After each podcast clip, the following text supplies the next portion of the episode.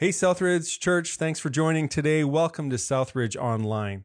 And whether you are in Canada or around this world, we appreciate you and we are glad that you have joined us today. But I would encourage you to do more than just listen today. Visit our website at southridgefellowship.ca. Find out more about us if you're new, or joining us in community by joining one of our community groups and engage with us in the mission that God has given us to fulfill by either giving a financially or serving or just even following Jesus daily. We are so glad that you're a part of us and we encourage you to step into something that God has for you. So find out more at southridgefellowship.ca and enjoy the message.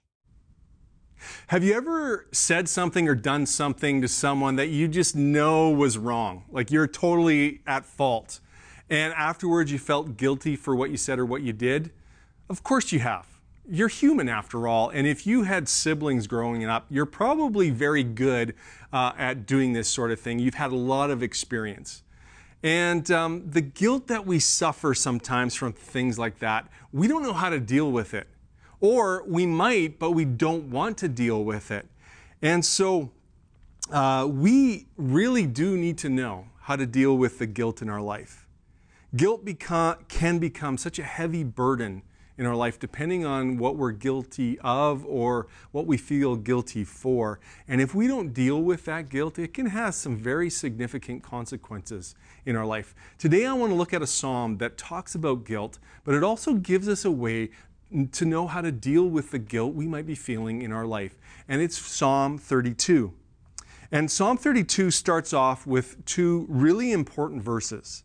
And the first two verses go like this Blessed is the one whose transgressions are forgiven, whose sins are covered. Blessed is the one whose sin the Lord does not count against them, and whose spirit is no deceit. We just looked at sin a couple of Psalms ago when we looked at Psalm 25. And the same three types of sin that we saw in Psalm 25 are also listed in Psalm 32. And the first one, uh, though, although this psalm is a little different, because what David does in this psalm is he takes a sin and then ties it with an aspect of forgiveness. So quickly, let's just look at these three sins and the three forgiveness pieces that go along with each sin. So the first one is this, is this transgressions. And these transgressions are forgiven. This idea of transgressions deals with uh, trespasses, when we have crossed the boundaries that God has set up for us. Uh, it's uh, in t- Psalm 25, it, he refers to it as the rebellious ways. And when we step out of bounds, when we go outside those bounds, when we trespass in areas that we shouldn't, the Bible tells us that sin occurs, and that sin then becomes a burden for us, and we have to carry that burden around. John Bunyan, in his famous work, Pilgrim's Progress, uh, deals with it this way and talks about it this way. His main character, Pilgrim, is weighed down with the sin of his life. And when he finally gets to the cross, and he, he's there in front of the cross, and he asks for forgiveness, and forgiveness is given to him, John describes it as sin rolling off him. His burden is released. The Hebrew word here that is, uh, that is translated forgiven literally means to lift up. And so you have this picture that David is painting for us that our transgressions, when we find forgiveness, our transgressions, God takes them and lifts them up off us. He releases the burden that we're carrying around.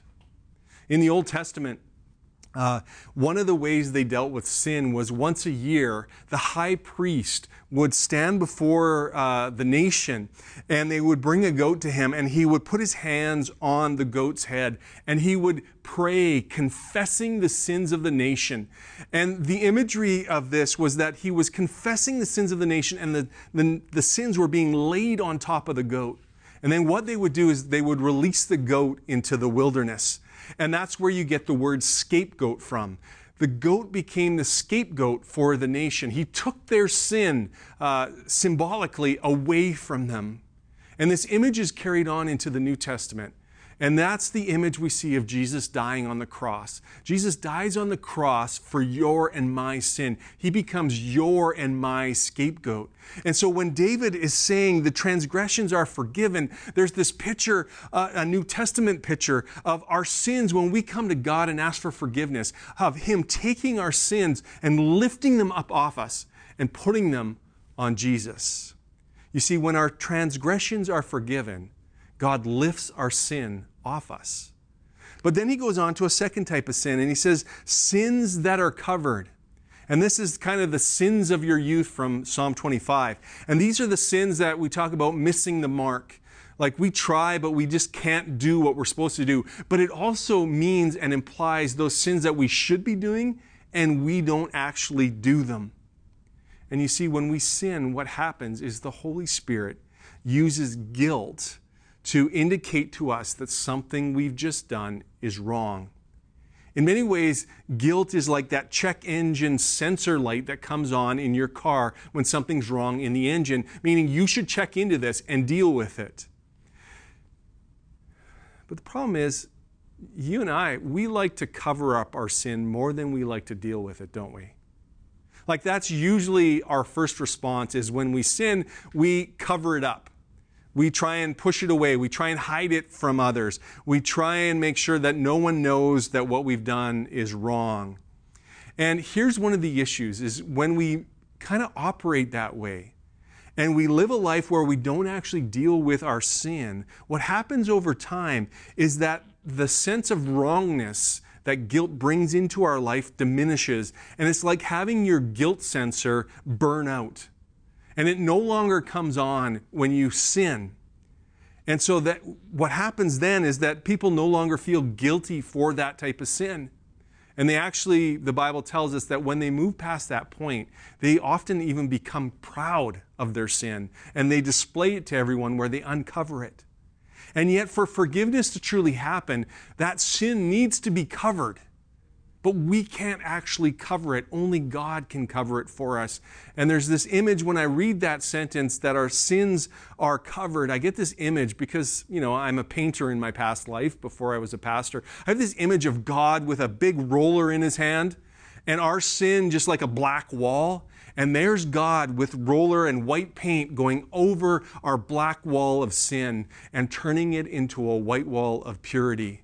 That's what I see when David says, and our sins are covered. And then, so our, when our sins are covered, it's because God has painted over our sin. He's covered them up. We can't see them anymore. And then he gets into a third sin where he talks about the sin not being counted.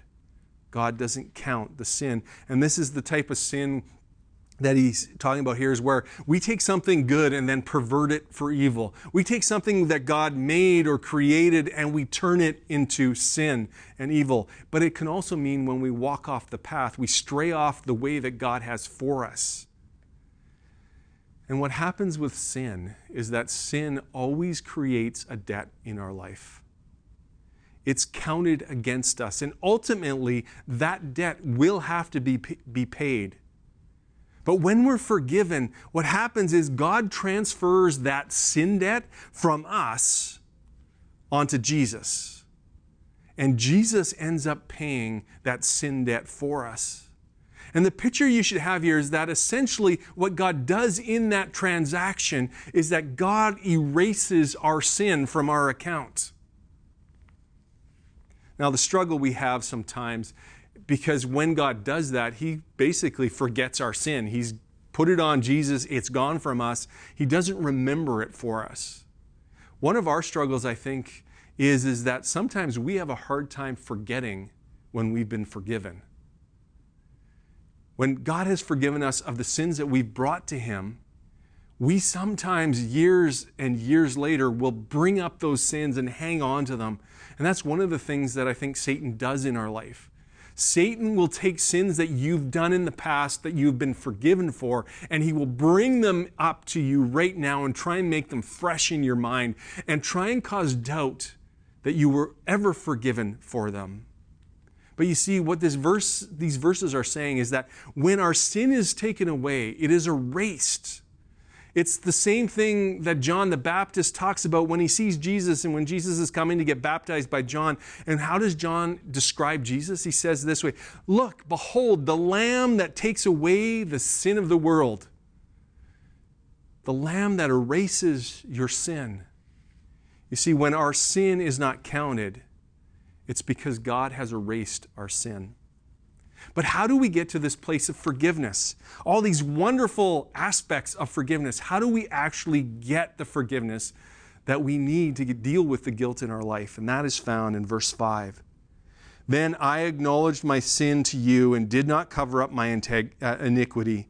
I said, I will confess my transgressions to the Lord, and you forgave the guilt of my sin. Notice there's three steps in this verse. The first step is to acknowledge. And this word acknowledge just means to notice, to, re- something, to have something revealed, to become known. Meaning that the first step that we have to do in dealing with sin in our life is we actually have to move past being blind to the sin in our life. We actually have to open our eyes and examine ourselves. We have to know that there's sin in our life. And when we examine ourselves, it shouldn't surprise us when we see sin. And sin makes us ugly. It, uh, it distorts our identity. It causes things like anger and jealousy and bitterness and insecurity to rise up within us. And that picture and those things that, that those emotions and those things we deal with uh, cause us to even sin more. You see, when David talks about acknowledging the sin in our life, we need to point it out. We need to understand what is going in our life. But we don't just need to understand, we need to take step two, which is to confess. We need, and when we confess, what it means is we take responsibility for our own actions. And I think what David is saying here is we actually should verbally confess it. Now, I know God can understand our thoughts, knows our minds, and we can talk to God in our head. But I think there's some power, especially when it comes to confession, when we verbally confess something to God. There's, at least in my experience, when I've done that, there is some power in that moment that goes beyond just thinking the confession. It's verbally confessing, it's getting out there, it's putting out, out, out there, almost like putting your hands on the goat when, you can, when the high priest confess it. That's what it, I think I see here when David is talking about confessing it. And then, of course, the third step after acknowledging it and confessing it is knowing that God forgives our sin and deals with our guilt. Notice the promptness here. God deals with it right away. God is not like the CRA. You know, have you ever tried to phone the tax man? You call them up, you're on hold forever, and then when you actually get to talk to someone, usually they're trans- you know, transferring you to a different department. That is not God when it comes to forgiveness.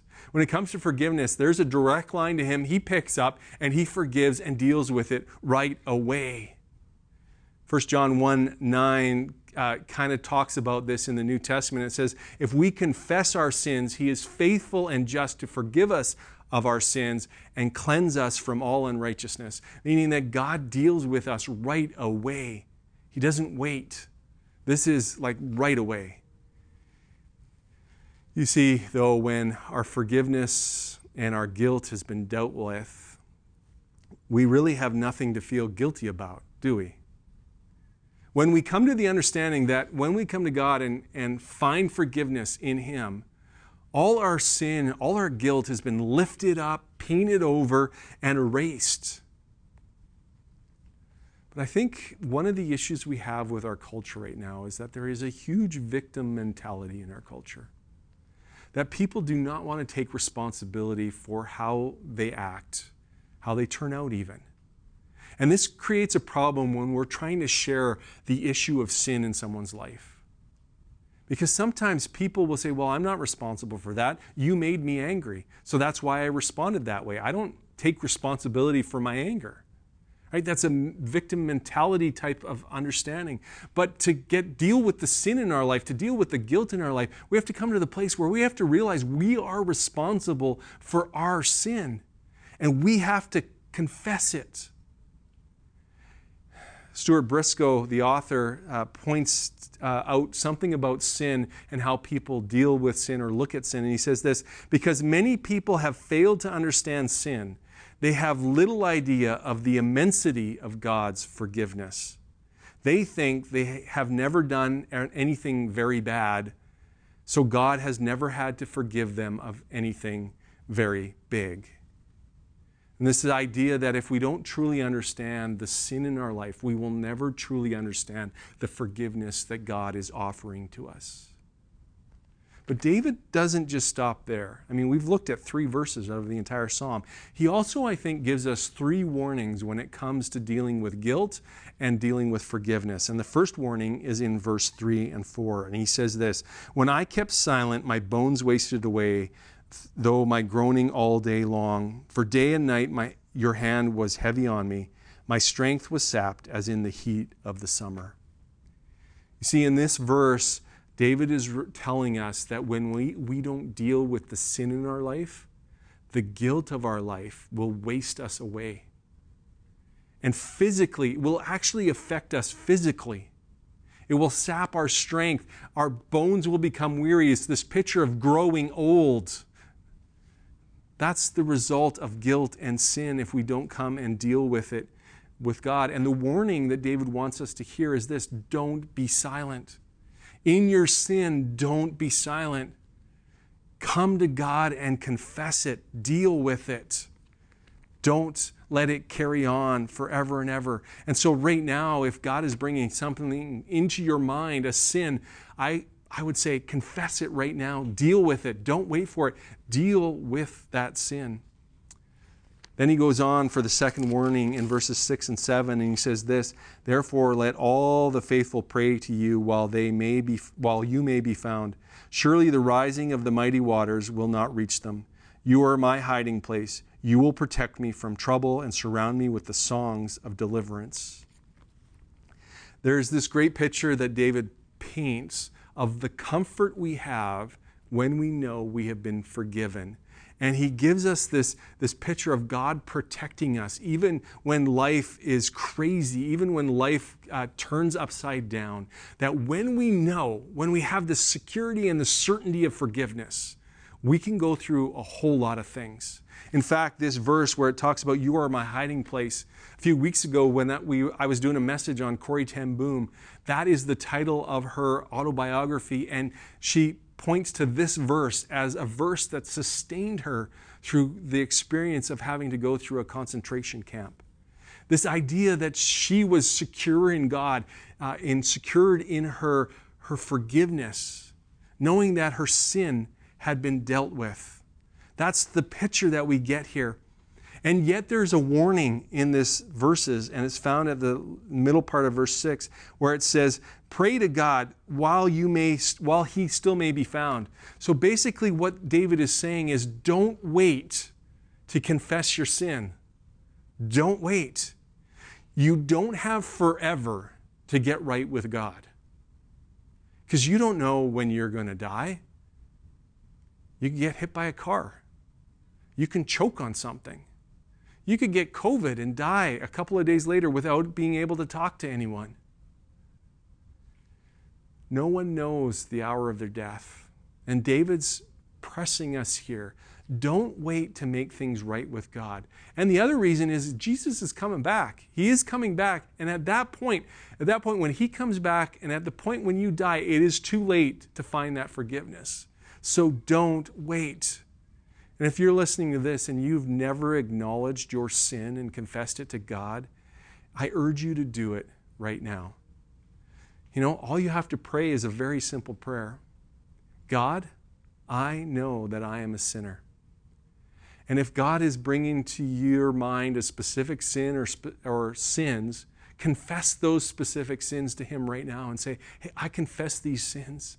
And then I just ask for your forgiveness, the forgiveness that I can have because Jesus, your Son, died for me on the cross. You need to do it as verse 1 says with a proper attitude. Did you catch, or sorry, end of verse 2? It says, And in those whose spirit is no deceit. In verse 2, David is telling us that when we come to confession, We need to do it with a spirit that is truthful.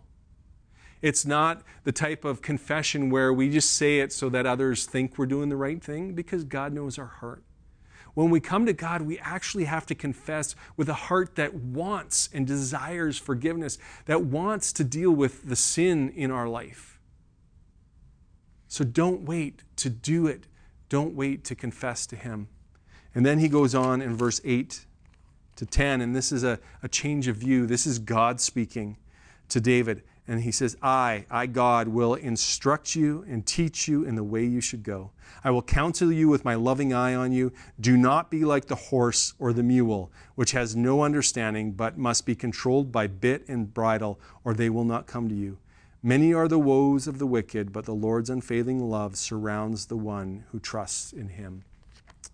And there's another warning here because this is a shift of perspective, right? So God is speaking and he is telling David that he will teach, he will counsel, he will instruct you or us because we need that. We need to know the path that we need to stay on. We need to know uh, the boundaries that God has placed. Without His teaching, we wouldn't even know if we are sinning. And God says, I will do that and I will watch over you. But when I give you instruction, when I give you counsel, when I teach you, don't do what a horse or a mule does who is stubborn. They don't listen. And that is our temptation, right? So when God comes into our life and gives us instruction, when we read His Word and we read something we don't like because it means changing our life or changing our attitude or changing our perspective or changing actually how we live, we can get pretty stubborn, can't we? And we can say no to God when I was in high school, I remember this one day. I was sitting in the cafeteria with a bunch of my friends, and I grabbed uh, my friend's pencil case, uh, and I, we started to play a game of keep away uh, with her pencil case. And this continued for a little while, and it finally ended when I uh, threw the pencil case to a friend who didn't catch it, and it dropped on the ground. And Beth, my friend, was able to grab it. I didn't know at the time, but I found out a little bit later that Beth was pretty mad at me because, because of what, because of my actions, because of what I had done, some, she had something in her pencil case that was valuable to her and had been broken. And so she was quite upset to, with me, and rightfully so. I had done something that had caused her harm or caused her damage because I had broken something that she treasured. But I didn't know about it, and then I found out about it, and I felt guilty. But here's the thing I got stubborn. And instead of going to her and asking her forgiveness, I decided, no, I'm not going to do that. It was just me throwing a stupid pencil case. You shouldn't have had that, you know, valuable thing in there. Like, it's not my fault it broke. And this went on for a couple of days, and the guilt that I was feeling kept piling higher and higher and higher until that finally I said, no, I got to go and, and ask her for forgiveness. So I went to Beth and I said, hey, I'm sorry for breaking your thing. I'm sorry for doing that stupid thing. And she looked at me and she forgave me. And then she said this Brent, I am so glad you finally stopped being an ass. And that's the third warning that David is doing here, right? Don't be an ass. And I mean that in the most King James Version way possible. That's what he's talking about when he gives us this picture of horses and mules who are stubborn, who don't humble themselves, who try and go their own way, and an owner has to put a bridle in to control them. They're uncontrollable without it. And the picture that David is painting for us is this when it comes to forgiveness and when it comes to sin, when we are convicted of the sin, when guilt comes into our life because the Holy Spirit is using that to tell us something is wrong, humble yourself to right yourself with the person you've wronged and with God. Don't become stubborn. So, my question to you this morning is this is the Holy Spirit speaking to you right now?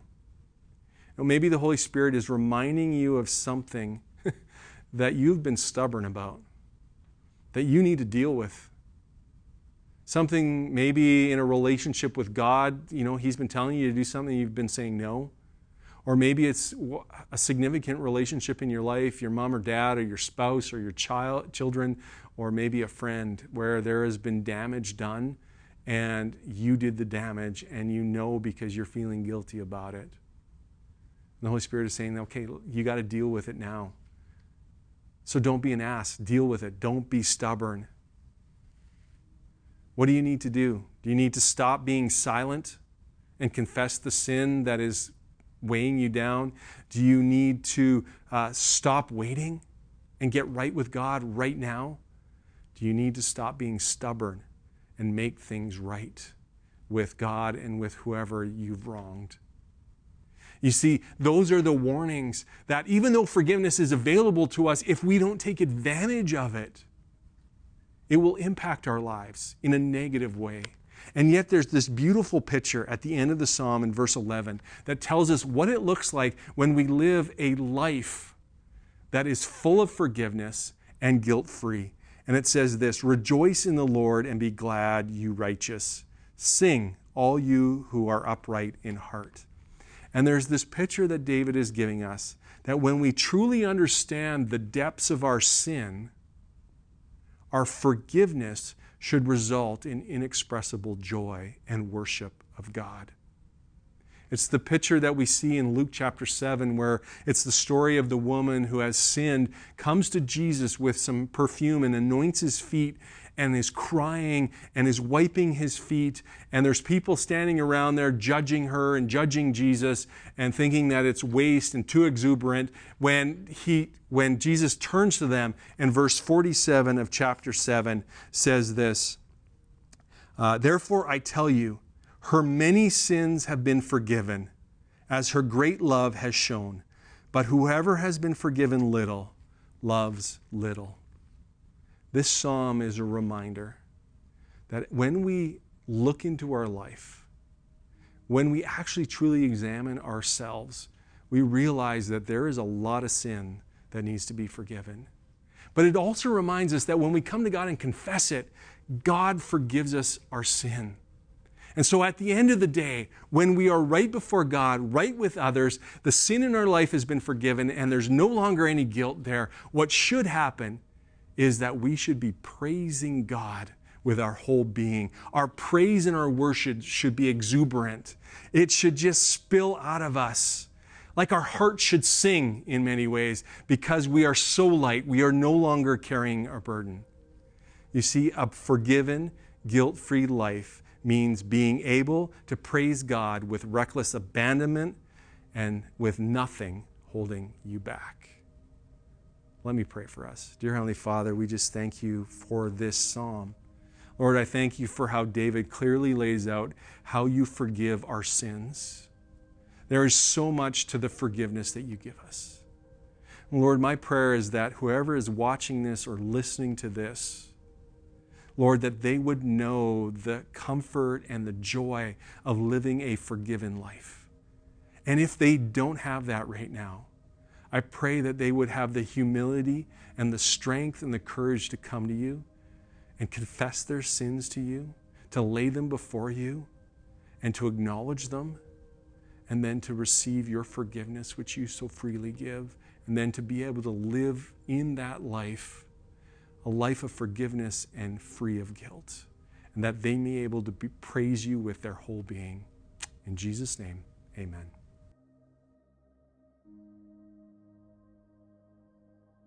Hey everyone, thanks so much for being a part of our online worship experience today. In a couple seconds, you're going to see some questions pop up on the screen. And no matter whether you're by yourself or with your family or your community group or whatever it is, I want to encourage you to take a moment to go through and process through those questions. And if you're by yourself, you can do that with God, or you can wait till later in the week when you're with somebody and then go through that. But here's the questions today. The first one is this Which aspect of forgiveness is most meaningful to you? Which aspect of forgiveness is most meaningful to you? Was it lifting off, painting over, or erased? And why? The second question when it comes to seeking forgiveness, which warning do you struggle with the most? So, when it comes to seeking forgiveness, which of the warnings do you struggle with the most? Was it being silent, waiting, or being stubborn? And finally, the last question here today is during the message, did the Holy Spirit make you aware of something that you need to seek forgiveness for today? Did the Holy Spirit speak to you and make you aware of something you need to seek forgiveness for today? Do it now. Don't wait. Pursue that right now. Thank you so much, guys. Hope you have a great week. If you need to see any of our information, upcoming events, or reminder, it's all on the website, and we'll see you next week.